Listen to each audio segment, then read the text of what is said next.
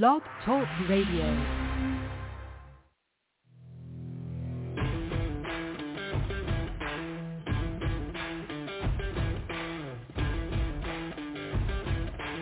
The following broadcast is brought to you by the iGolf Sports Network.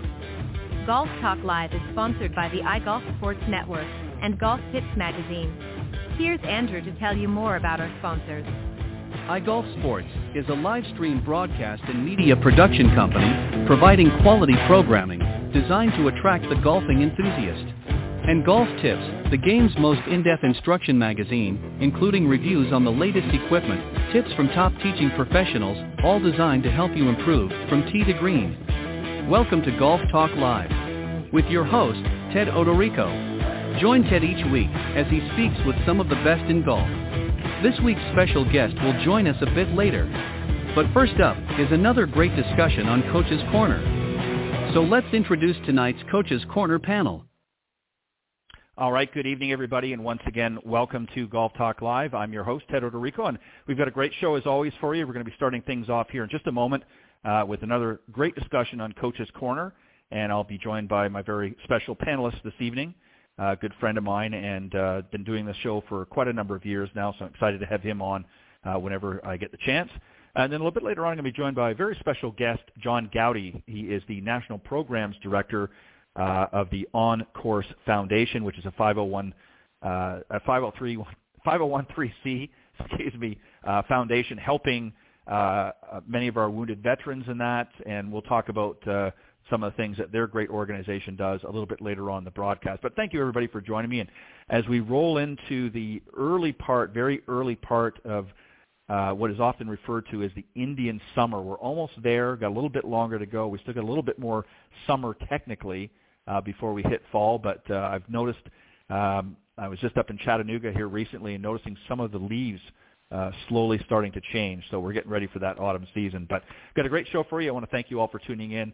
And I'm going to introduce uh, tonight's special guest joining me on the panel. Of course, uh, become a good friend, Jon Decker. He is the Director of Instruction at the Medallion Club in Columbus, Ohio. Uh, he's also a senior editor and top 25 instructor at Golf Tips Magazine and he was named in 2015 the Southern Ohio Teacher of the Year. Uh, authored the book Golf is My Life, Glorifying God Through the Game, which of course includes a Bible study and is also available in audio uh, version as well. And he'll tell you a little bit about that uh, later uh, in the show. And he's also available as a public speaker. So if you're interested, again, we'll give you that information as we uh, uh, move along, and you can reach out to him and maybe get him to come and speak at your event. So um, without further ado, let me welcome my good friend Jon Decker. John, welcome to Coach's Corner. Thank you, Ted, for having me on tonight. I'm looking forward to the show. All right, appreciate it. Um, always glad to have you on, and I think we uh, we always manage to hold down the fort and uh, do a good job. So we'll try to do that tonight. All right, we're going to talk about. Um, we're going to get a little more in depth into our discussion. We've talked a lot about uh, a lot of ways, and you know, over the last several shows about how to really prepare, um, whether it be with uh, our, our fundamentals and and uh, ball striking and that sort of thing. Uh, but tonight we're going to talk about a number of ways to improve your course strategy, which ultimately is going to help lower your scoring average. Um, so I'm going to read something out here, uh, just sort of put some notes together, and then we'll get into tonight's discussion. So whenever we, and I, when I say we, I'm referring to those in the uh, teacher profession, give a playing lesson uh, particularly with a new student, and they're asked about their targets and shot selection, it often becomes very clear that they're losing several shots each round due to poor course strategy. Um, the good news about this, though, is that it becomes a very easy way to shave uh, shots off their score almost immediately by learning uh, some of the things we're going to talk about. And, and if you watch how tour players successfully plot their way around the uh, golf course, they tend to maximize their scoring opportunities while at the same time limiting uh, their mistakes. Uh, they certainly do miss their targets uh, more than what we would think. We obviously, if you're watching on TV, uh, you're only seeing the edited versions. Uh, but their misses are usually very good, and their shot selection and targets they pick gives them the best chance of getting up and down and ruling out those big numbers.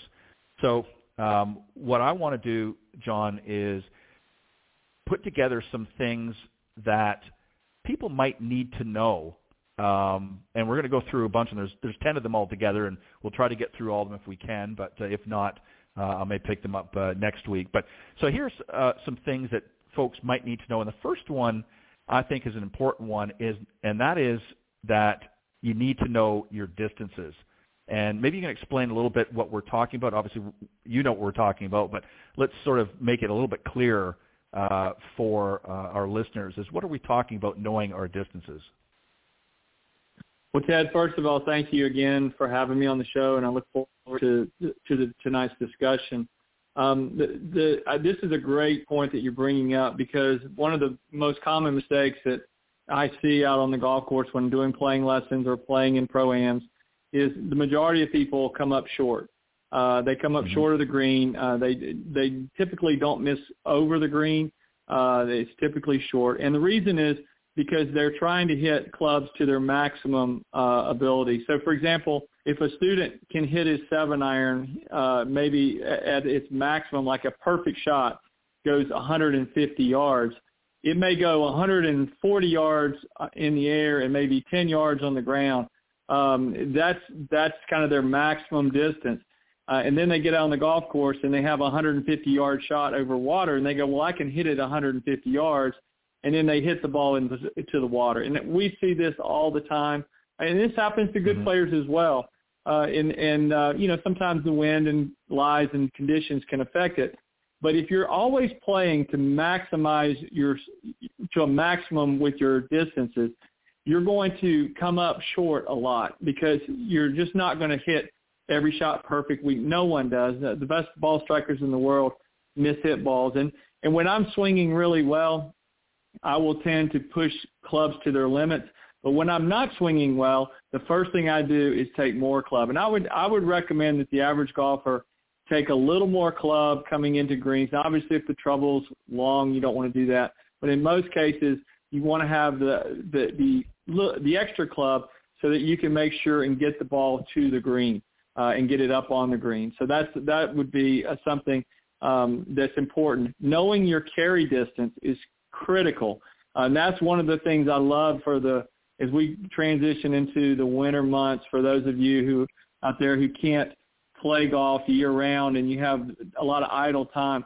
Uh, you know, the indoor simulators, if you go to Top Golf mm-hmm. and some of these places, you can start learning your carry distance. And that to me is what really matters, how far your ball carries in the air.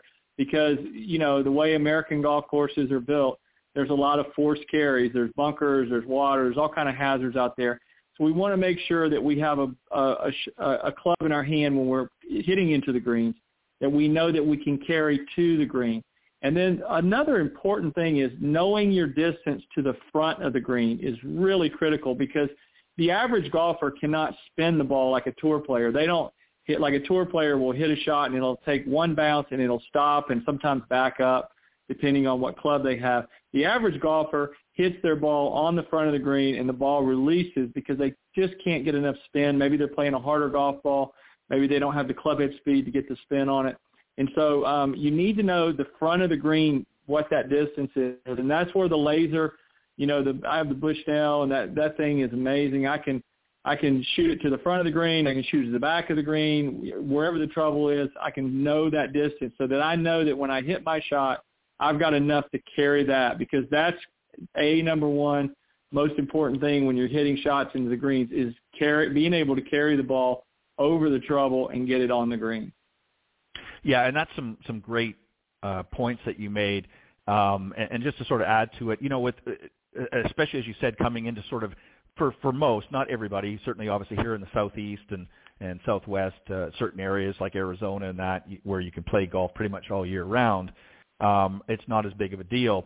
Um, so, but when you've got an off season, rather than just sitting there for four or five, even six months, get out to a, a local facility, whether it's a Top Golf or whether it's some other indoor facility that uh, has simulators. Most of them are equipped with some form of a launch monitor, uh, whether it be TrackMan, Flight Scope, or something built into the to the simulators, and get out there and hit some shots.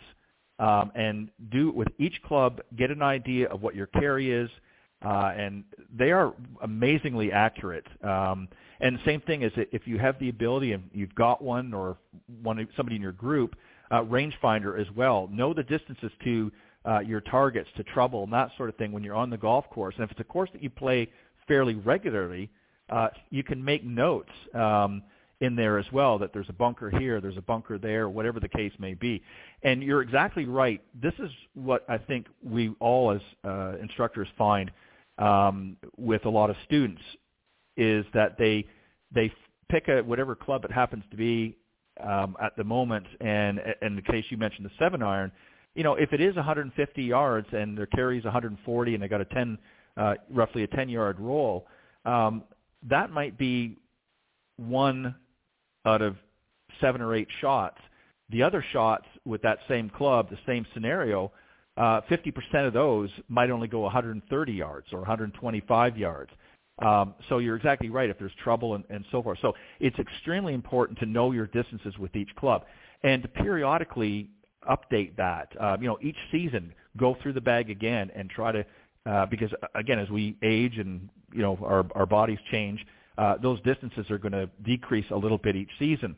So it's good to to top that up, and that's something if you're not sure of how to do it or or the best way, that's something you can work with your pro. So uh, great points uh, on that, and I just wanted to add a, a couple of things. The other one too, the, the second one is uh, John that we see is that I think is also important besides distances is to know your shot dispersion. So in other words, essentially uh, how far left and right of your intended target, long and short, so that you get an idea. And, and again, using that technology, we can find. Uh, so maybe you might want to touch on that as well, because that's that's kind of what you touched on a little bit uh, with your last statements, but maybe you could expand a little bit more about what we're referring to here.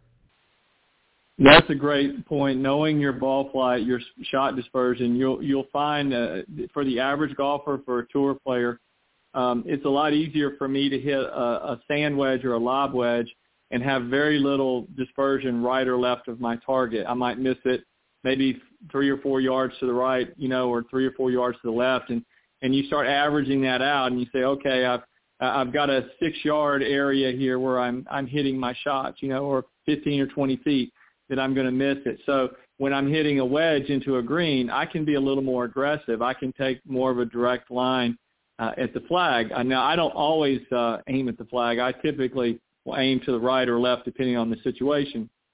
But but I know that I can be a little bit more aggressive. As I start transitioning into my middle irons, now I've got to allow for a bigger dispersion area because if if if I went and hit uh, seven irons um, in uh, a simulator and hit for maybe 20 balls, you're going to see an average of okay, how far my my carry distance is, how far my total distance is, and you're going to start seeing some shot patterns. Typically, I like to hit a shot that goes right to left, a little bit of a draw, and so you'll see, um, you know, some of my shots will miss more to the left. Some of my shots might miss a little bit to the right. As I transition to my longer clubs, that dispersion increases even more. And so that's why it's important when you're going with longer clubs that you be a lot more from a course management standpoint. You're not thinking about the flag stick. I've always said once I get to about a a, a six iron, my main focus is the middle of the green. Once I get into my mm-hmm. middle to you know, if that if the pin happens to be in the middle, that's great. I don't when I'm have when I have a four iron or a five iron in my hand, I'm not flag hunting. I'm trying to hit it in the middle of the green, the safest, biggest, widest part of the green. Uh, and and you know, there's very few situations where you're going to get in trouble hitting to the middle of the green. So um, oh, eh, you know that's that's a something that's very important. And then as I start getting into my longer clubs like my hybrids and my fairway woods, now my dispersion really is going to be, uh, I'm going to have a large dispersion area where, where my miss to the right could be, you know, 10 or 15 yards to the right, and then to the left it could be 15 or 20 yards to the left or whatever. You know, I, when I have that big of a dispersion, I just make sure I aim at the middle of the green or I play to a safe bailout area where I'm going away from the trouble. So if the trouble's on the left, I'll bail out to the right. Mm-hmm and then try to use my short game to score. I'm not thinking about, you know, going for the flag unless it, the flag just happens to be in the middle of the green or, or I just happen to hit a really good shot. So um, knowing and understanding that when you go with more loft, you're going to have less dispersion. When you go with less loft, you're going to have more dispersion. um, I think that's uh, very important in your course management skills. Yeah, and, and again, knowing, um, understanding the ball flight, understanding the distances uh, is, is important, but also equally important. Uh, another point, uh, point three, is uh, knowing the good and bad misses, which you, you kind of touched a little bit on that. So knowing where you can't go on a hole is not necessarily a negative thing. It's really part of good course strategy. So as you said, if there's trouble on one area um, and you don't want to obviously be hitting towards the trouble, you want to keep the ball away from it uh, and allowing your short game to, to maybe uh, get it up, uh, you know, get up and down. And some people like to do, and, and this is an interesting, some people use this as a strategy. Um, they imagine sort of uh, three possible pin locations to formulate the strategy. And based on those uh, pin positions, uh, some of the students might have um, similar to a traffic stop, which is a red, amber, or green. So if it's a green, um, they're going to go for it. Uh, if it's a, an amber, um, again, depending on their level of play, they may be moderately aggressive, but not overly aggressive. And if it's red, they're going to play very conservative, like you said, bail out in an area. So um, I think knowing the good and bad misses is is equally as important as some of the other things. Your thoughts? Yes, I think that's um, that's important, and I think that you know a lot of that when you're looking, um, like when I play in tournaments, they give us a pin sheet, you know. So when I'm playing certain holes, um, I'm looking at the at the pin sheet. Now the rangefinders have made it to where the pin sheets are are not nearly as important as they used to be when I was younger. I mean, those you you were really studying those pin sheets. Now the lasers just make it so much easier uh, and, and it makes the makes the speeds up the game a lot. So for everyone out there, I highly recommend that you get some sort of rangefinder. Uh, you're gonna it's really to help you understanding how um, you know to to set up and know where the trouble is and, and try to avoid the trouble. Avoiding the trouble, and I, I like what you said earlier. It's not a negative thought, but the first thing I ask myself when I hit when I set up to any shot is where can I not go? you know, if I stand up on the tee box and there's out of bounds on the right, I know I cannot go right. So I have to avoid the right side. Um, I have to tee it up on the right side. I have to hit away from the out of bounds. Uh, when I'm hitting into the greens, if there's a, a pond in front of the green, I know I can't be short. I know I have to take extra club. I know I have to to be smart from that standpoint. So um, knowing where to miss and how to get it around the golf course. And I have played with so many players – uh, through the years who, who are not striking it well. You can tell they're not they're not on their game, but they know how to get it around. They know how to manage their game. And at the end of the day, you're go, you're like, how in the world did that guy or, or girl shoot that score?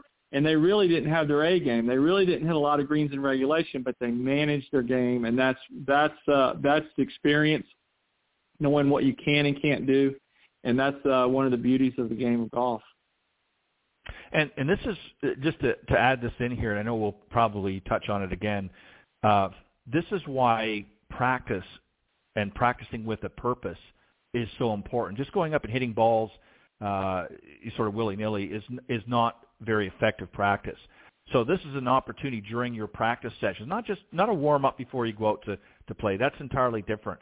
But I'm saying if you're going up to the range and you're trying to work on some things, get some kinks out of your, your swing or whatnot, one of the things you need to do is work on some of the things that we talked about.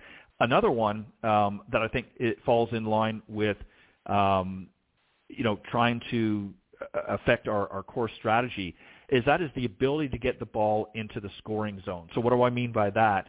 Uh, as an example, let's say um, when it comes. We'll we'll attack the green here as an example, but you know, let's say you're a very good putter from within 10 feet.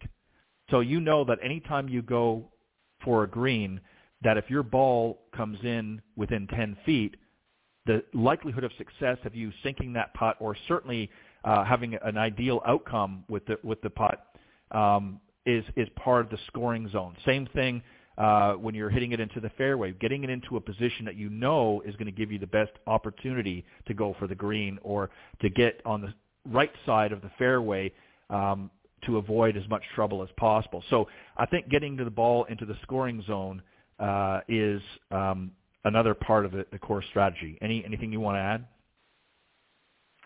You're exactly right, Ted. The um, you know statistics uh, basically on the PGA Tour uh, say that if you look at the proximity of the hole, the, the players who are typically playing well, um, they are they are hitting the ball close to the hole, and that is um, it's not rocket science. But if I miss a green, if I can chip it up there a foot or two from the from the hole, I, I'm going to suddenly become a really good putter. Uh, if I chip it by uh, you know 25 or 30 feet, uh, and now I have a chance. The best I'm probably going to do is a two putt, and who knows I'm going to could possibly three putt. Um, and that, that just kills your confidence. Uh, you know, I've always felt like when my short game is on, uh, my scoring, uh, I, I feel so much more confident out in the fairway because I know if I miss the green, I'll get it up and down. When my short game's off, it puts more pressure on me to hit it close to the hole because I know that my short game's not on or for whatever, or if your putting's not on, you feel like, man, I've really got to hit this close. I, I'm not making anything. So, um, you know, the, that's kind of the psychology part of the game. But I agree 100% mm-hmm. is is learning how to um, you know, get your approach shots closer to the hole, learning how to chip and putt, uh, getting the ball closer to the hole um, can really save you shots. And you know, it, it, it, it they add up fast when you when you can't do those skills. So um, you know that's that's very important. So proximity to the hole is something I put a lot of emphasis on in my practice. Right. And number five, and this is one that I guarantee most people don't even think about, um, and that is knowing how lie, how the lie of the ball affects distance. Uh, so, for instance, if the ball is above your feet, maybe it's on a hill, uh, or if it's below your feet, or on a downslope, upslope, what have you. Uh, if you're you're always obviously as we know, John, we're we're not always going to get a perfect lie out there um, as we do on the driving range. So you have to understand just because you're carrying, as we pointed out earlier with that seven iron, let's say your, your maximum distance is 150 yards, um, that doesn't necessarily mean that every shot that you have is going to co- go close to that because again, depending on the lie, it's going to affect that. So, uh, any thoughts here that you want to uh, address? Yes, uh, I, I go over this a lot with my students, and I talk about the difference between loft and effective loft. And what I mean by that is is when you're around the greens, for example, and you have the wedge. Let's say that you're you miss a green and you're on an upslope, okay?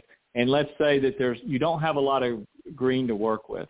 Um, you know, one of the things I, I say to my students is is when you set up and you put that 60 degree wedge down, it is no longer a 60 degree wedge because you're on that upslope. It's like a 64. On the other hand, right. if I'm on a downslope, that 60 is no longer a 60, it's a 56. So a lot right. of times I will, in situations where if it was a level lie, I say to myself, well, I would normally hit a, I would normally hit a 56 here. Okay. I'm going to carry the ball maybe 20 feet in the air and I'm going to have about 20 feet of green to work with. So I'm going to go with my 56, but I'm on a down slope. And because I'm on a down slope, that 56 is no longer a 56, it's a 52. So I'll pull my 60 out, set up, get my shoulders with the slope, and now my 60 is a 56. So learning the right. difference between loft and effective loft, and think about it, excuse me, greens are not designed to be flat, and the areas around the greens are not going to be flat. If you miss the green, it's not going to be very, very rarely are you going to have a perfectly level lie. So you need to when you miss the green and you're in your cart and, and you don't just don't just assume, oh, it's going to be my 60. Grab your 60 in your putter and then get over there and go, wow, I'm on an upslope. This is, you know, I, I need to have a less lofted, lofted club here. When I go, a lot of times when I miss, I'm always grabbing my 52, my 56, and my 60. A lot of times. Now, there's some times where it's just clear cut. I can see I've got to hit a flop shot over a bunker or something like that. That's totally different. But if I get it, if I have some green to work with and I can see my balls maybe not on a is on a downslope or an upslope, I usually take a couple clubs over there. That way I'm covered because the last thing you want to do is get over there and say, oh well, I don't have the right club. I'll just make this one work. That doesn't work. Right. That mindset, right. I've already learned that. That just does not work. You will always hit a bad shot in that situation because you know in your mind you have the wrong club. So, um, you know, that's one of the things I think that tour players one of the great advantages they have was the caddy is right there with them with the bag, and so they never have to worry about doing something like that. That would be a foolish mistake, especially at that level. So it's it's yeah, uh, it's uh, important to to know the difference between the loft and the effective loft. Yeah, and a lot of times we'll see on the pro tours, we'll see the player, you know, pull out one club and they're taking some practice swings, and you can almost see the wheels going, and they're saying, no, that's not the right club. They'll throw that back in, and they'll pull out their next one. Well, a lot of cases when you're playing, we don't have the the advantage in a lot of courses to have a caddy. Uh, so maybe we're pulling, uh, you know, a club out of the bag that we think, and you know, if it's uh, if you're playing with a buddy uh, and you're sharing a golf cart, he's zoomed off to where his ball is.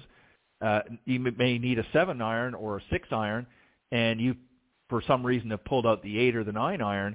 Um, you've now underclubbed, and you're in a position where, again, you're trying to finagle some shot uh, and pull off some shot uh, in order to make do because you have made a, a poor club selection. So, um, you know, knowing the, the, the distances and that uh, again is important, and particularly when you get an uneven lie like that. Another one too, uh, and this is one uh, our, our good buddy Clint Wright, who's been on here, and he's uh, really good with the short game. He's talked a lot about this over the years, and and another mistake that he often sees and he talks about is uh, especially on short par fours and and certainly par fives is a lot of players try to hit the ball down as far the hole uh, down the hole as far as possible.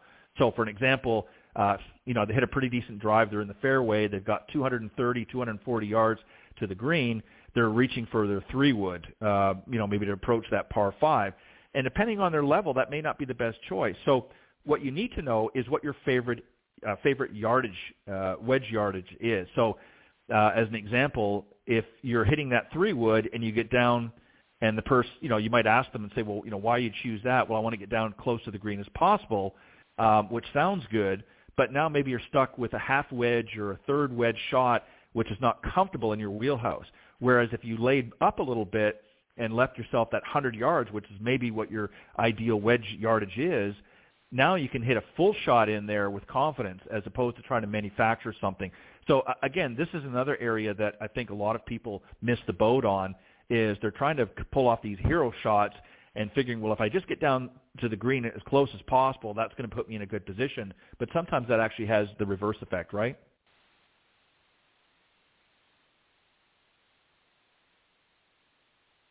I think, Johnny, you with me? I'm sorry, Ted. Yes, I am. I forgot to take it off the mute. Sorry about that. No, uh, you're exactly right. I've, I've been on. I've been on with Ted, uh, with uh, with Clint many times, and, and Clint is uh, always talking about that third shot, uh, you know, and uh-huh. how important that is. And, and I call it the, I don't call it the, I don't uh, market it kind of the way he does. I call it the go to, your go-to shot. Um, and that is you need to have one go-to wedge distance that you just love. And there's certain yardages that I really love. And, and so I will always try to lay to lay up to that distance. And, and a lot of times you're not laying up, you're laying back. You're laying back to a distance that, that where you can give yourself a nice full swing um, or maybe a three-quarter swing if you prefer to hit a three-quarter shot. Uh, but it's a, it's a distance that you feel comfortable with. If you were to get in a simulator and know that you could get it on the green maybe, you know, seven, eight out of t- ten times, that's that's uh, you know uh, very realistic for the average golfer. That that would be very good um, and give yourself an opportunity to make a birdie or make a par depending on the situation. So that yard that yardage is important. Now, if you're going to be a better player, if you're like a really good high school player or collegiate player, or you want to play professionally, you need to have several yardages that are go-to yardages because you know my go-to yardage, like I really like 115 yards. Well, there may be some fairway bunkers at 115 yards. So that's not an area where I need to be laying up to. I need to either go over that and get closer to the green, or I need to lay back even more and, and, and avoid those fairway bunkers. So um, I also like, you know, 65 yards. That's a yardage mm-hmm. that, that I like. Um, and I like also, um, you know, 85 yards. So I've kind of got my, my yardages, you know, 65, 85, and and 115. Those are kind of my yardages where I prefer to be. If I get in between those, then I have to make decisions based on you know, and that's where the course management comes in. But if you're really um, you know you're really playing well and you and you're smart about what you do in your in your on the par fives and on the long par fours is uh, you know laying up to laying back to those yardages, you're going to do much better. And, and if you can't, if you're if you're a high handicapper you're going to, you know, let's say that you're a 25 handicap player you need to really learn to have one wedge or nine iron, whatever it is that you really like, sand wedge, and really practice that because you're going to have a lot of those as your third shot. You're going to hit your drive out there. You're not going to be able to get it to the green. Instead of trying to hit a three wood and get your give yourself 40 yards from the green, why don't you lay it back to 100 yards? Maybe that yardage is the yardage you really like, and and try to play with a hybrid or some sort of iron to get you to 100 yards, and then knock your third shot on. And if you can do that, mm-hmm. you're you're putting for par. If you can two putt, you're you're making a bogey, and guess what? Now you're going to be an 18 handicapper.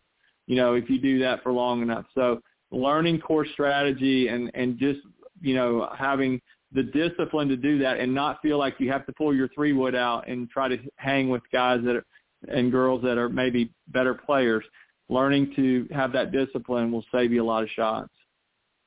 You know, I've played with people. Uh, most recently, I can think of when I went to Pinehurst, uh, and uh, you know, I was obviously I went by myself for uh, other for other reasons, and um, when I got there, of course, I was put in with uh, a couple of groups over the, over the over the time, and you know it was interesting to watch each person play.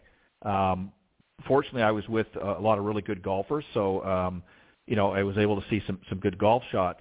Um, but it was interesting the styles because there were some that would just sort of you know do what we just talked about, you know try to get down there as far as possible, and then there were others that were a little more methodical. There were some that they were good ball strikers, they could hit a good shot, but you could see them really working the strategy out and thinking to themselves, okay, yeah, I can hit that green from here, but there's some trouble around. Um, I'm going to have to really step on that that fairway wood, so I'm going to lay up. And some people hate that word, but I, I like that word under certain circumstances. They're laying up to that favorite, you know, wedge shot, as we put it. Um, and it was very interesting to watch them because, as you know, uh, Pinehurst ha- has some challenges, especially on number two uh, but they're all difficult. But uh, number two, you've got some very undulating greens, uh, more so than normal, and you know you have to make sure that you're coming in with a high enough shot that you're going to be able to stop it. Because one of the things that I found, which surprised me, um, and this was in May when I went, so you know conditions weren't as as uh, quite as difficult because you know we're still early in the season. Um, but if you come in with a longer iron, um, you had a tough time holding that green. Uh, so you know you had to strategy really played a part in there, not just whether you can hit the ball well. So it, you know, again, sometimes you have to sort of work your way back from the green and think about how to get to your favorite yardage and what angle you'd like to play from that next shot. So don't just get there and bomb it off the tee uh, and, and getting out there necessarily as far as you want, because sometimes that may not be the best strategy. So you have to really think about that. The next one, which is number seven, and this is one really uh, certainly, he didn't put it in this way, but this is one that I've heard Nicklaus talk about. Uh, you know, quite often he would say in interviews that there were certain courses that did not fit his eye. So in his case, he was happy if he could just make par and and move on to the next hole. Um, he was obviously a fader of the ball; that was his favorite uh, shot, and uh, he liked to hit that high fade. Um, but if there was a hole that required a, a draw, um, that was not something that he was as comfortable. Not saying he couldn't do it, but that was not in his comfortable wheelhouse. So a lot of times he would play uh, to his game, and knowing the holes where a, a bogey in something, now he certainly wasn't going for a bogey, is an acceptable score. So uh, again, you know, I think knowing ahead of time, especially if you play a course fairly regularly, I think knowing which holes more than likely you're not going to shoot the best score up front can help you strategize a little bit better and make from making matters worse. What do you think? Yes, I I think uh, when you look at any diff, any golf course that you play, there most every golf course that you're going to play, there's going to be one or two or maybe seven or eight holes that just don't fit your eye. That just we all have that where we play a certain course and we go, I love that course, but that number four or whatever hole it is, you know, just always seems to get you. Um, and so what you have to do is you have to, if you're a I'm going to go back to the average golfer out there. Let's say that you're a you're an 18 handicap. What you have to do is is you have to before you play is you have to put a dot on every hole, and that's just like if you were playing in a tournament, a member guest tournament, and you get shots. And if it's a difficult par four, you have to tell yourself, I'm not playing a par four, I'm playing a par five because you're an 18 handicapper. You're essentially getting one shot a hole.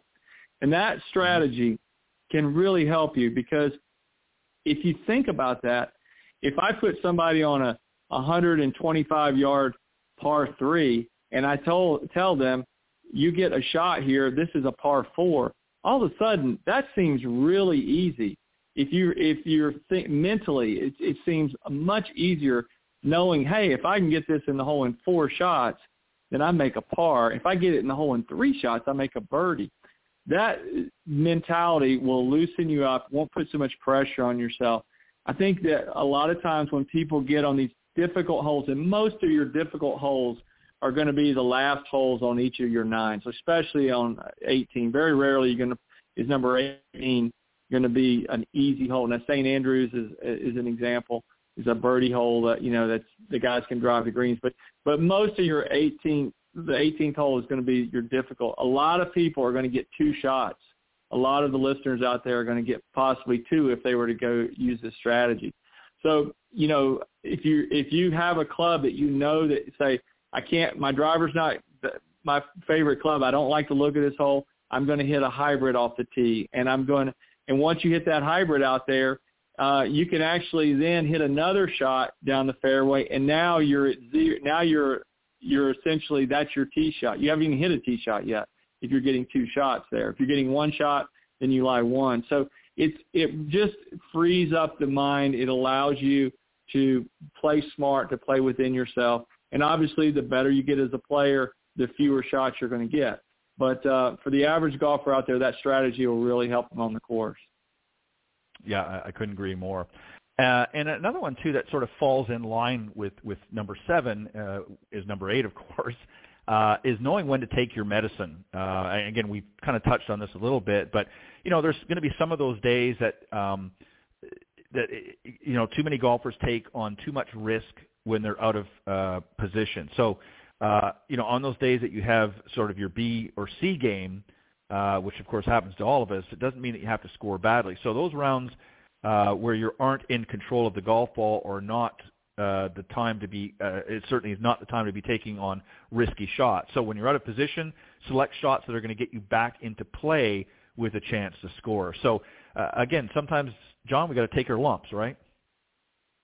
Absolutely, and and the the best way to um, kind of equate this is is a simple way to think about this, and I try to emphasize this to all my students. But when you hit a bad shot, the most important decision that you're going to make on a golf course is after a bad shot. It's it's it's easy to make good decisions when you're in the fairway or when you're on the green. I mean, you, you know, anyone can make a bad decision. I'm not saying you can't mess up, but but when you're in the fairway and when you're on the green, uh, it, it, life is a lot easier on the golf course. When you get in the trees, when you get up under the lip of a bunker, uh, like a fairway bunker, um, when you get um, in an area where you don't have much of a backswing and you don't know whether you should take an unplayable or whether you should try to hit a hero shot through the trees.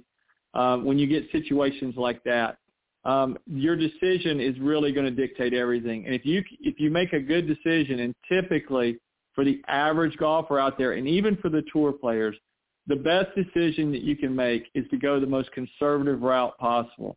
That is what I recommend. If, if it means taking an unplayable lie and getting out from underneath the trees, then take the unplayable lie. If it means you're in a fairway bunker and you've got to play out sideways, play out sideways. If it means um, you know you're you're under a tree and you've got you can play out to 100 yards, which is your your go-to yardage, or you can try to hit a low running shot through the rough and knock it on the green uh, you may want to play it out to your favorite yardage. Because whenever you get over a shot, I've done this before where I get over a shot and I, I say to myself, this is not smart. I can't believe I'm trying this shot. If you're in the, ever in that situation, stop, reevaluate the situation, and and just remember that you can always take an unplayable. Uh, an unplayable is allows you to either you can you can uh, you know take your two club lengths uh, you can keep the point between where you are and the hole and walk back and go back maybe. You can go back 150 yards and take a drop. Or you can go back uh, to, where, to where you previously played from and um, and hit a shot uh, and start all over with the one shot penalty. all of these are one shots, but it's going to take you one shot to get out of that trouble anyway. So if I take a, you know, if I take an unplayable and I can take two club lengths and I have a clear swing where I'm not going to have any trees uh, hindering my swing, I'm better off to do that because if I get under the trees and I try to chop it out of there, um, I may not get out. And guess what? Even if I do get out, it's still taking a shot. So you're you're not gaining anything. You're taking all that risk and not gaining anything. So go the conservative route, get back in play, and then go from there. And then remember, the greatest savior on the golf course is your putter. I can't tell you how many times, um, you know, I've made a putt after making a good decision. It seems like whenever I make good decisions on the course, I follow it up with, you know, good putts and things like that. But whenever I make bad decisions, you get upset, you get angry, you get frustrated, and then usually you're not going to putt very well. So uh, the putter can save you, and um, and and golf is not always a beauty contest. You're not always going to be, you know, hitting great shots. You, you've gotta you gotta learn to play ugly sometimes and just get it in, uh, however you can, and, and go to the next hole.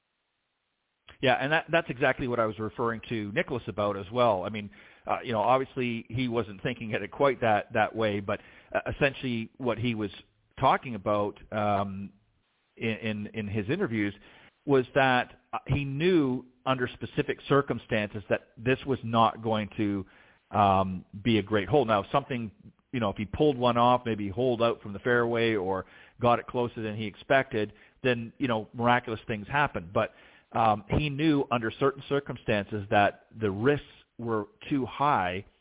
So he was prepared, in, in a sense, to take his medicine. He knew that, okay, if I walk away with a par, I'm going to be pretty happy. If he got a bogey, he obviously would be disappointed but it was to be expected that he's not going to score as well on certain uh, holes and certain uh, conditions. Certain shots were more difficult for him. Um, so even the best players recognize that, and I think as you become a more proficient player, uh, notice how I said player, not golfer, uh, then you will start to understand that. And people that have played for a lot of times, uh, long years, like you know, some of our more senior golfers, they kind of know that. You know, they're they know their their ability is not going to get a whole lot better. They're hitting the ball as well as they're going to hit it. Maybe they're 65, 70 years old. Uh, the distance they might get a little bit here and there, but it's essentially the same. But they know where their misses are. They know how far they can hit each of their their uh, clubs, uh, and they know likelihood if they get within a certain distance from the green or from the hole, whether or not the likelihood or the percentages that they're going to be successful with that putt. So uh, again, knowing that uh, and being willing to take me- your medicine when uh, things are not, when you're not playing your best uh, on that game. Like I said the, earlier, the B or C game comes out uh, and rears its ugly head. That's okay. You play with what you got. Now this is one here, number nine. Uh, this is really something that I would ratchet up to the more advanced players because this is something I, I guarantee is going to be most uh, over the majority of our high handicappers' heads. Not saying that they, they don't factor this in, but they're not going to be as proficient as our better players. And that is, is to be able to improve your golf IQ. And what I mean by that is some of the best players in the world, they know exactly uh, how a degree of air temperature can change uh, and affect the distance of the ball, both carry and roll. Uh, they're also great at uh, being able to judge wind speed, and they know exactly how much each mile per hour of wind speed – will affect the distance. They also um, understand when conditions are wet, uh, measuring the distance change uh, again as well. So I personally, and this is go, goes into some of the equipment we talked about earlier. I'm going to get your thoughts first, uh, and you may want to expand on that.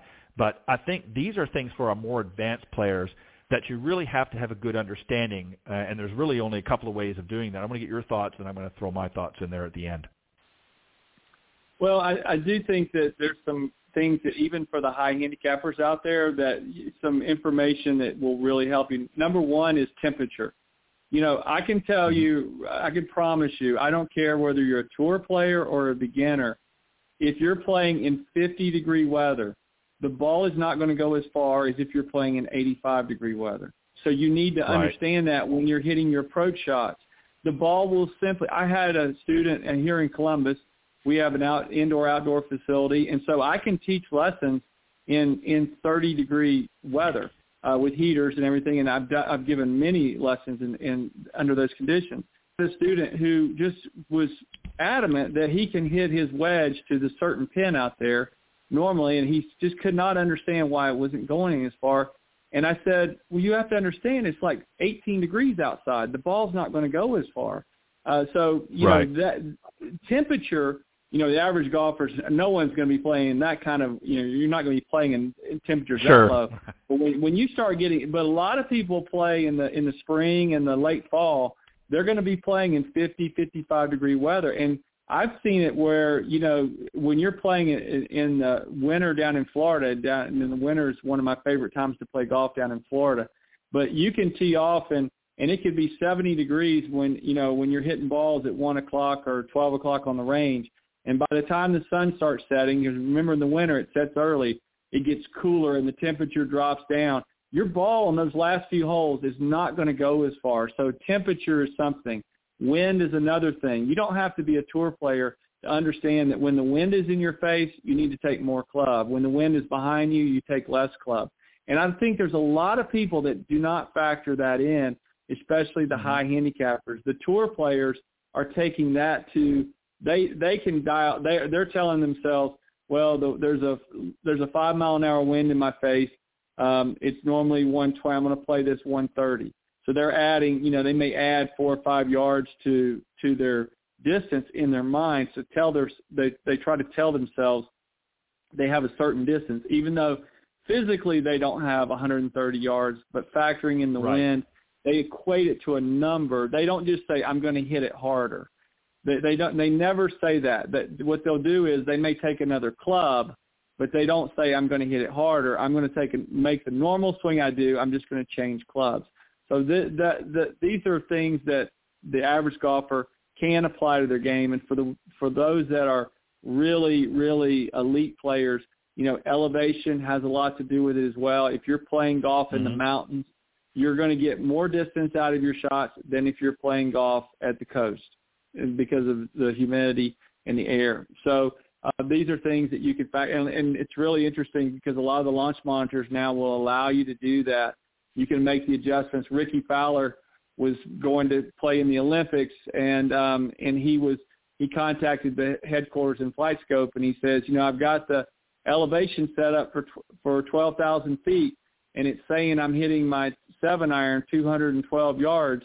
Uh, is, is that really correct? And they said, well, if that's what it says, that's what it is.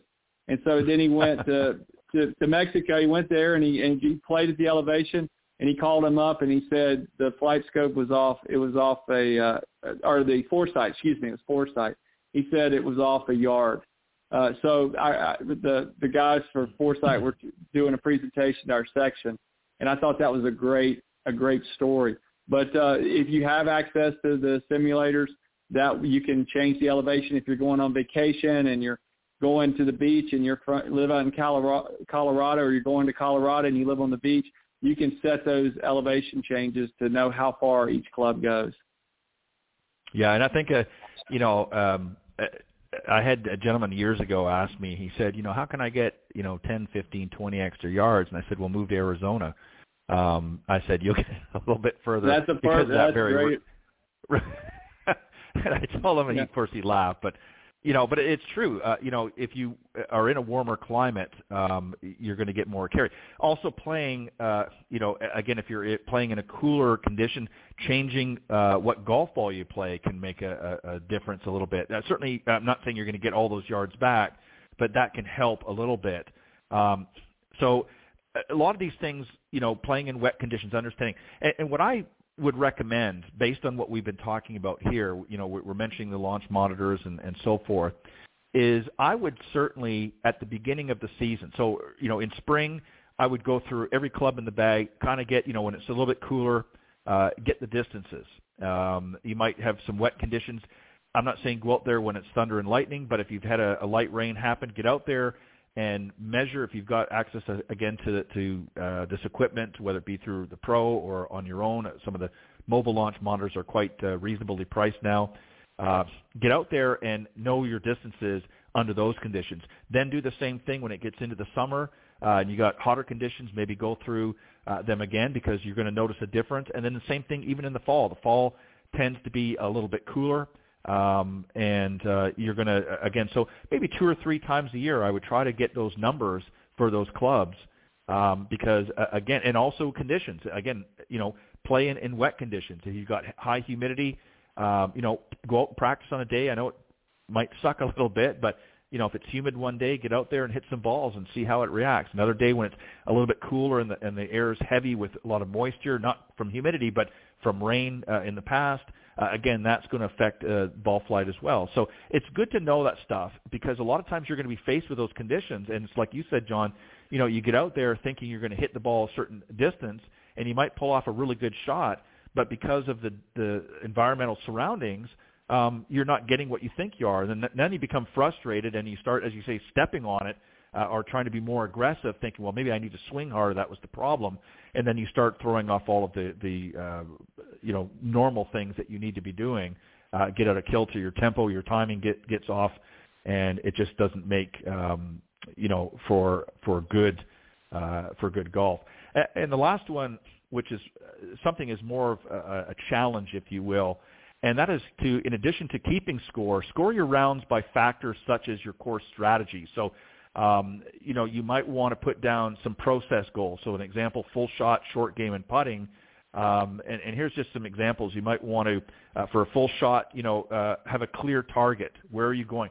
Uh, number two would be visualizing that. Number three would be breathe you know, make sure you're breathing properly, uh, taking good deep breaths and, and comfortable breathing, and then obviously committing to that shot. So these are some things. That's just I'm going to give. I'm not going to do all three of them, but uh, so you want to do that, and then you kind of keep score on how you feel under each condition. Uh, you know, rate it from you know one to five, let's say as an example, uh, on each of those areas. How you felt you did? Did you reach your target? As an example, did you visualize the shot? You know, you breathing. Did you commit to to what you did? and then add that process score up as well as your actual score, and then work out the percentage of how close you were to your actual score uh, in the process. So that's just a, a sort of a, a thing, and, and you may have something different that you try to do, but I think it's important to keep not just statistics of how far we're hitting things, as we've talked about, but I think it's also the process as well and the strategy. Keeping some good notes, and don't have to be long-winded, but just some good notes that you can refer to uh, from time to time, just to give yourself a better all uh, assessment of what you need to do when you get out there on the golf course. What are your final thoughts here? Well, I think those are great points, Ted. You know, um, most people think that all I need to do is take a lesson, I fix my grip or fix my swing, and, and that's going to solve all my problems. Then they go out on the golf course and they and they actually hit some nice shots, but their scores don't get any better because they don't understand that learning how to do it on a driving range is the first step. The second step is learning how to do it on the golf course, which is just as difficult as learning how to do it on the driving range. And then the 3rd mm-hmm. and final step is learning how to do it under tournament pressure, which tournament pressure for the average person out there might be the member guest. Um, you know, yep. it's not the Masters, but you, the nerves that you feel at the member guest are the same nerves that a tour player feels when they're playing in an event nerves are nerves. So learning how to do, you know, to, to learn these steps is very critical. And no one ever talks about their course management. I, I never get students that, that they never come to me. They always describe why they had a bad round. I had a bad round because I shanked it, or I had a bad round because I couldn't hit my driver straight. But they never talk about the mistakes that they make on the golf course is choosing the wrong club or teeing up on the wrong side of the tee box or or laying up too close to the green, things like that. They never say that. And so uh, if I go out and just watch the average golfer, I see so many mistakes that have nothing to do with the golf swing, have everything to do with course management. I make them myself, and what I always say is I, I, I'm I can accept making the mistake. I have no, I'm going to make mistakes on the golf course. We just don't want to repeat those mistakes. So if you get on a mm-hmm. hole and you go, wow, man, I should not have hit that club on that par three. I'm never going to do that again. Make a mental note to yourself. Write a, keep a journal. You know, especially if you're playing the same golf course over and over again. Keep your own yardage book. If you don't have a yardage book, go out and buy a little organizer and draw every green on every hole that you have. Take notes every time you play talk, put notes down about the hole, like where you laid up, where you had the most success, when the pin was on the front, what yardage that you had coming in, things like that will really help you if you're playing a golf course over and over again because the more you understand that golf course, and I always said your home course needs to be a home course advantage so that when you go there and play with your friends, you've got a home course advantage. And I think if you play smarter, you're definitely going to enjoy the game more. Yeah, and I think that old saying, you know, the definition of insanity is to go out and do the same things over time and time again, but expecting a different outcome. So, you know, by doing what you're suggesting there is keeping sort of stats and track of, of you know, each of the holes, especially as you said, if you're playing a, a course with any sort of uh, frequency, is, you know, if, if as, as say as an example, hole one, if you're hitting a driver and you're bombing it down there, but it, as you found out this particular round, that was not the best strategy, um, but then you, the very next time you go out there, you do the exact same thing again. Well, that doesn't make any sense. So what you want to do is you want to sort of map out each hole before you play, and you say, okay, based on my experiences, if I'm I don't want to hit driver off this hole, or I don't want to try to go over the water here. I want to try to lay up, or, or whatever it is that you're going to do, whatever the strategy is and then you follow that. And I think if you if you develop a, a, an on-course strategy, you know, one of the interesting things, and a lot of people really miss this, and we actually had a young lady on Tuesday on the Women of Golf on the other show that I do Tuesday mornings, and she just won the uh, Epson Tour event um, here this uh, this past Labor Day weekend. And one of the interesting things that she talked about was the fact that you know she really likes playing courses that she's played before because she understands what it is she needs to do because she's made those notes, as you said, from past times, past years playing on those particular uh, golf courses that she knows where all the trouble is. She knows where she needs to lay up and where can, where she can go for it. And there's a lot of people that have been playing their same members club for you know five, ten, fifteen, maybe 20 plus years that still haven't figured out their strategy, and they keep going out and doing the same thing. So I think understanding and developing a strategy um, and when you go out and play, make notes. What worked, what didn't work. And I don't mean just hitting a bad golf shot. I'm talking about the actual strategy, um, deciding what you need to play and when um, can make a world of difference. And I think you'd be surprised at how much better people would score if they went in with a bit of a strategy. Do you think Nicklaus ever went into Augusta National without having some sort of strategy? No, of course not. He knew exactly. I mean, he played that course for years, the Augusta National at the Masters, and that's why he won uh, six green jackets. Is he knew how to play that golf course. He knew exactly what shots he could get away with and what shots he needed to be more conservative with. And that's the difference between uh, you know the better players and the ones that are struggling to to break a hundred. Final thoughts.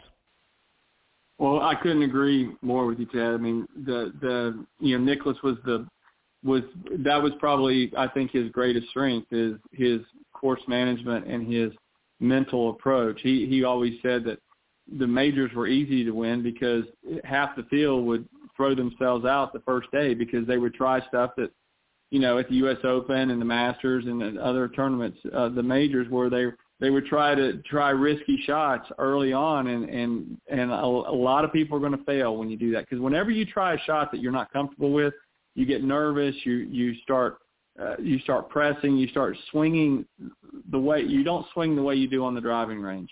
You you, you right. start swinging like it's like you turn into another person, and so uh, being conservative for the average golfer is the way to go on the golf course. Yep, and and you can easily put yourself out of a tournament by doing what you said early on. Um, there's a lot of guys that don't even make the cut because of that very reason. They're not even in on the weekend because they've taken unnecessary risks. And I think what you find now, sometimes you can get away with it. There's sometimes the you know the winds are are blowing in your direction, and you can get away with it. Um, but when you're competing against players that are at the top level of their game, you cannot afford to make mistakes. Certainly intentionally. I mean, obviously things happen. You know, some uh, uh, golf shots don't always come off the way you want. But if you're making, and, and we've seen how many countless players over time have made poor mistakes and just didn't, uh, you know, end up finishing the tournament very well because they they tried to do something that was just not uh, conducive to for them winning the tournament. But um, well, John, I want to thank you for, for joining me. I think it was a, a good, uh, robust discussion. I think a lot of people will get some uh, some good meat from them off the bone on those. Um, but uh, as always, give you a, uh, a moment or two here to uh, let the folks know if they want to reach out. Well, Ted, first of all, thank you again for the opportunity to be on your show.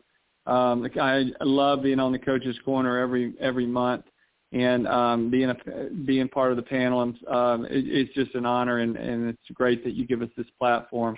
Uh, for the listeners out there, if um, you wanted, the simplest way to get in touch with me is you can go on uh, my website, deckergolf.com.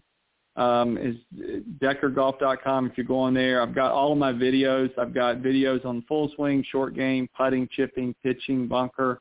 I've got videos on golf fitness, course management. Some of the things that we've talked about tonight uh, are on that. Uh, videos are on there. Uh, you can also reach me on social media on Facebook, Instagram, YouTube, and LinkedIn. Um, if you go under and put in Jon Decker, and I spell my first name J-O-N. Um, I also, um, uh, if you are interested in my book, Golf is My Life, Glorifying God Through the Game, that book is available at Barnes & Noble, Amazon, and Walmart websites. Uh, if you go to any of those, you can you can find the book. Um, and my audio book is available. It's the the Golf is My Life, Glorifying God Through the Game is also available in audio book, and that's on iTunes and Amazon Audible. Uh, you can download the book, and and uh, it's a great way to to listen to the book. And for those of you that like that format, um, and then the, the um, the Golf Tips magazine, being a part of this uh, the of the staff and being a senior editor. Um, again, Ted, I want to thank you for this uh, the privilege of being able to write for your magazine. Uh, but my feature, Fairway to Heaven, is in, in that, and, and I'm real excited about the feedback we've gotten from that, um, and also do mm-hmm. instructional mm-hmm. articles for the magazine. So that's something that uh, has been real exciting. And if you're interested in a public speaker, if you're, I, I really am trying to. My niche is to try to find uh, if you have a golf event and maybe you're looking for a speaker after the event, um, you know, like a charity event or something along those lines uh, I'm available and I can come in. I can do instructional clinic as well, do speaking. So the combination of teaching golf and doing some uh, faith-based speaking uh, if necessary or just public speaking, feel free to reach out to me. And I'd love to come to your area and and, uh, and meet you and um, and present to your group. But again, Ted, thank you for this uh, privilege being on your show, and uh, I look forward to next month. All right. Thank you, Jon. Have a great weekend and we'll see you next time on the Coaches Corner panel. Thanks and have a great weekend. All right, it was Jon Decker uh, joining me on the Coaches Corner panel, and uh, hopefully you uh, learned some stuff uh, through tonight's discussion. Um, we're going to take a very quick break, and then hopefully we'll be joined by tonight's special guest, John Goudie, the National Programs Director of the On Course Foundation. We'll be right back. The following ad is sponsored by Golf Tips Magazine. Are you tired of being short off the tee? And what about those three putts? Forget about it. It's time you got serious about your game. Golf Tips, the most in-depth magazine in the industry. For over 30 years, Golf Tips has delivered expert content such as the latest golf instruction from America's top pros, simple to follow practice and game improvement drills, fitness and mental game tips, equipment, training aids, accessory and apparel reviews, golf destinations and travel tips for every budget, and so much more. Don't miss a single issue. Go to golftipsmag.com and subscribe today. All right, and uh, again, if you go to golftipsmag.com, you'll find a couple of options there. You can uh, either subscribe to the print version only, uh, the digital version only, or you can print uh, uh, sorry, subscribe to uh, both uh, print and digital. Some people like to have both. They can leave the print copy at home, and, and when they're on the road, uh, many people take uh, have a tablet or, or even a, a, an iPhone or something, and uh, they can actually bring up the digital version and, and get some good information uh, uh, while they're traveling and, and on vacation. So a couple of great options, and it's very very affordable. There's six issues uh, per season. Uh, we just finished wrapping up uh, our 2022 season. Uh, in the next uh, several weeks, you will see the November December issue of Golf Tips, which is of course the final issue, and uh, it'll be coming out, and we'll have this year's uh, holiday gift guide full of a lot of goodies of, of uh, for those golfers out there that want to uh, beef up uh, their equipment or uh, find some other uh, technology maybe that they haven't gotten yet. Some of the stuff that we talked about tonight. uh, they can purchase that uh, and get some good information, insight uh, through the holiday gift guide. So that's always a favorite from the subscribers. Uh, but again, if you want to subscribe, go to golftipsmag.com and uh, you can get uh, a copy at Barnes and Noble, Books a Million, and we're any other uh, book uh, newsstand, if you will. Uh, if you don't want to subscribe quite yet, you can go and pick up a copy there and check it out and uh, and subscribe at any point. Uh, as I mentioned, we're just waiting uh, for John Goudie to join us. Uh, hopefully, he'll be uh, coming along shortly. Um, but um, I'm going to read a little bit out uh, on him, and uh, when he comes on, then we'll just bring him right on. So, uh, as I mentioned, he is the National Programs Director of the On Course Foundation. Uh, he's also a veteran and while serving in the Army in Afghanistan. Uh, John was a victim of uh, several gunshot wounds uh, through his chest and shoulder. Uh, to put it bluntly, uh, the pain obviously was excruciating. Excruciating, excuse me. He lost his left leg, and lifting his right arm was impossible. After several trips to the operating room, replaced his fighting for freedom on the front lines. Obviously, understandable. As I mentioned, he's now the National Programs Director of On Course Foundation, uh, helping injured vets getting a better educational and physical headspace, uh, just like the organization that helped him. Um, they've got a great vision, and uh, hopefully we're going to get a chance uh, when he comes on uh, to be able to talk about some of the things that they're doing and how it helped him and how it can help uh, many of the veterans out there uh, that maybe uh, been struggling since they've come back off of, uh, of duty. So uh, we'll just, as I said, we'll just wait for for uh, John here. We'll give him uh, a little bit more time.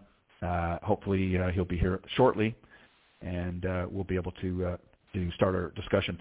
Uh, don't forget to join me. Um, just give a little bit more information on the shows. Uh, Golf Talk Live, as you know, is every Thursday from 6 to 8 p.m. Central here on the blogtalkradio.com network. If for some reason uh, you're not able to join us live. If you go to blogtalkradio.com forward slash golf talk live and scroll down to the on-demand section, uh, you can see all of the previously aired shows. Tonight's show will be there a little bit later on after it's uh, completed airing. Uh, the recorded version will come up there. Uh, but you can also go and check all of the previously aired shows uh, and listen to them in their entirety there. Um, but obviously it's good to, to join us live because you get to hear uh, a lively discussion. And, and uh, but we understand that sometimes folks have to pick the show up whenever it's convenient for them. Also on Tuesday mornings, I do another show uh, with my good friend and co-host, LPGA professional and Legends Tour player Cindy Miller. Uh, we do that called the Women of Golf, and that's from 9 to 10 a.m. Eastern on the same network, blogtalkradio.com, this time forward slash Women of Golf. Uh, some of the interesting things, uh, in addition to many women uh, and men that have helped elevate women's golf, uh, we have the pleasure of interviewing many of the Epson Tour players uh, on Tuesday mornings. Uh, we're always excited to have them on. We just had a, uh, a young lady here just this past Tuesday who won the most recent Epson Tour event, and she's on to the next one in a week's time. Not this week coming up, but the week after. Uh, they're going to be heading to Prattville, Alabama, and playing on one of the Robert Trent, Robert Trent Jones uh, golf courses, which is part of the Robert Trent Jones Golf Trail in Alabama. Uh, great courses, and uh, so it's sure to be some uh, interesting uh, uh, event. And uh, they're getting ready. I think they're hitting their last um, few events. I think they've got uh, three or four events left. The last one will be in um, uh, Florida, which will be in Daytona at the LPGA uh, International Golf Course uh, where they'll be playing the uh, Epson Tour Championship. So hopefully um, they will be able to uh, close out a, a successful season. Many of them are trying to earn their permanent uh, LPGA cards. Uh, I believe the top 10 move on to uh, their status. Uh, the rest obviously will have to go back to uh, qualifying uh, school or wait till next year, uh, back off the Epson Tour and try to again. Uh, but it's always interesting that the young ladies are, are uh, all, most of them are obviously very young and up and coming stars, and uh, we're always excited to have them on uh, the show. So we're looking forward to uh, seeing who we have next week uh, on the show as well. So uh, while we wait for uh, John, I'm just going to send a quick message and just to see uh, if he's uh, going to be able to make it or not. So just bear with me.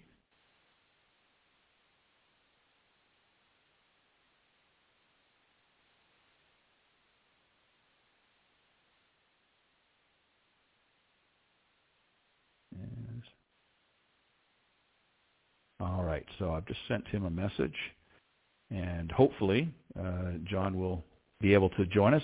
Sometimes these things happen. Uh, I guess sometimes things come up and and they're unable to uh, uh, to make the show. And if that's the case, we'll certainly um, reschedule. And uh, just means we'll end the show a little bit earlier. So I'll give him a few minutes to uh, to respond and uh, and see if he's uh, caught uh, maybe in some traffic or something is not able to uh, uh, or doesn't uh, be able to get to his phone on time. But um, but anyways, uh, going back to the women of golf. So one of the things that's always really interesting and challenging uh, for these young ladies, as many of them have talked about, uh, on the Epson tour, of course, it's uh, one of the what they call or uh, the sort of step up or feeder tours. And what's always interesting is um, many of the players, not all of them, but many of them have come out of college, and uh, when they hit the tour, and they're used to a coach or uh, you know or assistant coaches that sort of help. Uh, with traveling and and uh, organizing all of the uh, the events for them because they're they're playing on, as part of a team this time. But once they get out on tour, in the case of the Epson and obviously the LPGA, and I'll mention that in a minute, um, the now they're having to sort of create their own schedule, and um, so it, it's a it's a whole different, as I say, kettle of fish because now that the young ladies have to uh, book their own hotels, uh, you know have to arrange for car rentals. Uh, in some cases, if they're uh, you know um, able to take flights, they'll take flights uh, depending on where they're going. But again, that's an added cost. Um, so they try their best to do a lot of different things to um, get things going, but uh, it makes it difficult because sometimes they only have you know a day to get to the next event. Um, you know, if they're playing in California now, maybe they're going to Michigan. You know, they've got a, a pretty good little trek. Now, I will say that the uh, the, LPGA has done a really good job uh, with the Epson Tour uh, in scheduling to try and make it easier, so they're not going from one side of the country to the other. Um, and uh, one of the issues that they had a few years back, um, this is pre-COVID, was with their scheduling. Uh, I remember one season they had I think seven or eight events back to back and it made it very, very difficult for a lot of players. It was just uh, a little bit too much. So I think now they typically they might play three events at the most in a row. Then they'll take a week, sometimes two weeks, depending on was break, and then they'll come back out it for a, a couple of events, and then maybe take another break. So they've seemed to work it out. They play, I believe, 20 events a year. And one of the really uh, great things um, that Epson has done, uh, this is of course their first year out of a five-year uh, agreement with the LPGA, is they have um, really stepped up in, in a number of ways. Uh, first and foremost, uh, they've increased the purses uh, all the way around for all of the events. They've beefed up the uh, the purse money, so uh, these young ladies have an opportunity to make a little bit more more money, and and obviously they're not making as much uh, as some of their counterparts out in the LPGA Tour, which is sort of the big stage for women's golf. And um, so, you know, they can use those extra dollars. The other thing that's helped them is on the other end is the entry fees. They've lowered those down, I think, about 10%, maybe a little bit more, uh, so that some of the costs getting into these events for them to play is a little bit less as well. So that also helps them, uh, at, you know, because uh, these young ladies obviously have to budget a little bit more aggressively than some of the regular uh, players on the LPGA who are playing for much larger purses and and even the players that don't you know, necessarily finish in the top 10 or making a little bit more money. Of course, their expenses are higher, but uh, they're making a little bit better money. And usually by then, most of the players, by the time they get out in the LPGA, uh, have uh, garnered some some pretty good sponsors um, that have helped foot some of the bill so that they can breathe a little bit easier. But um, I know for some of the Epson Tour players in the past, it's been a little bit uh, challenging for them having to, you know, now sort of do their own thing and uh, and get the schedule uh, down such.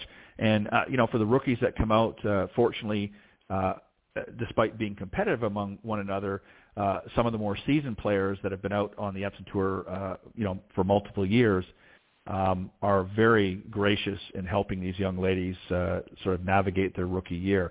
So it's really nice the the uh, you know fellow uh, women players on the tours uh, are very very helpful. Now they might get out on the golf course and you know figuratively speaking want to beat each other's brains out, uh, but when it comes to uh, some good old fashioned hospitality and uh, and and friendliness and and willing to help, um, you you won't find a better organization than the LPGA, and um, it's uh, it, it's a good feeling, and that's why so many of these young girls uh, are are thriving. It's not just the golf itself, but it's just the the uh, the camaraderie and uh, and so forth that many of them uh, feel. And and a lot of them have also said that they uh, have had many uh, lifelong friends that they have made over the years. Uh, and still to this day, I mean, I can think of many of the legends of the game, like Nancy Lopez and uh, some of the others that have played for many, many years. And as they're, you know, slowly winding down their careers, they're still friends. Um, uh, you know, they uh, they are um, having to, um, you know, they have to uh, deal with whatever they have to deal with, and um, they're able to. I'm just responding to John. Sorry, he just sent me a message. They were having a, a little bit of an issue on his end. But anyway, some of the the uh, you know more seasoned uh, members of the LPGA have made friends for for years, and to this day they're still friends. So um, you know it's uh, it, it's one of those things that um, it, it's it's really for a lifetime. It's not just about playing some great golf and some great uh,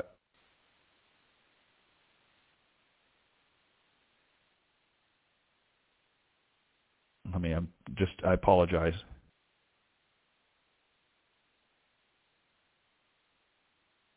I think uh, we may be rescheduling. Let me just find out here. Um, so you know, it's it's a great organization, the LPGA. Uh, the Epson Tour, as I mentioned, has really stepped up this year. I know they've been very, very excited. Uh, we actually featured them uh, in our latest, uh, or uh, September, October, excuse me, issue of Golf Tips magazine, and actually uh, the CEO of Epson America, um, Keith Kratzberg, actually put together a great article as the featured article of this past issue. Um, and it's still available on newsstands or uh, you can certainly subscribe and we can make sure you get a copy of it. But it's uh, really, really good. They're very, very excited.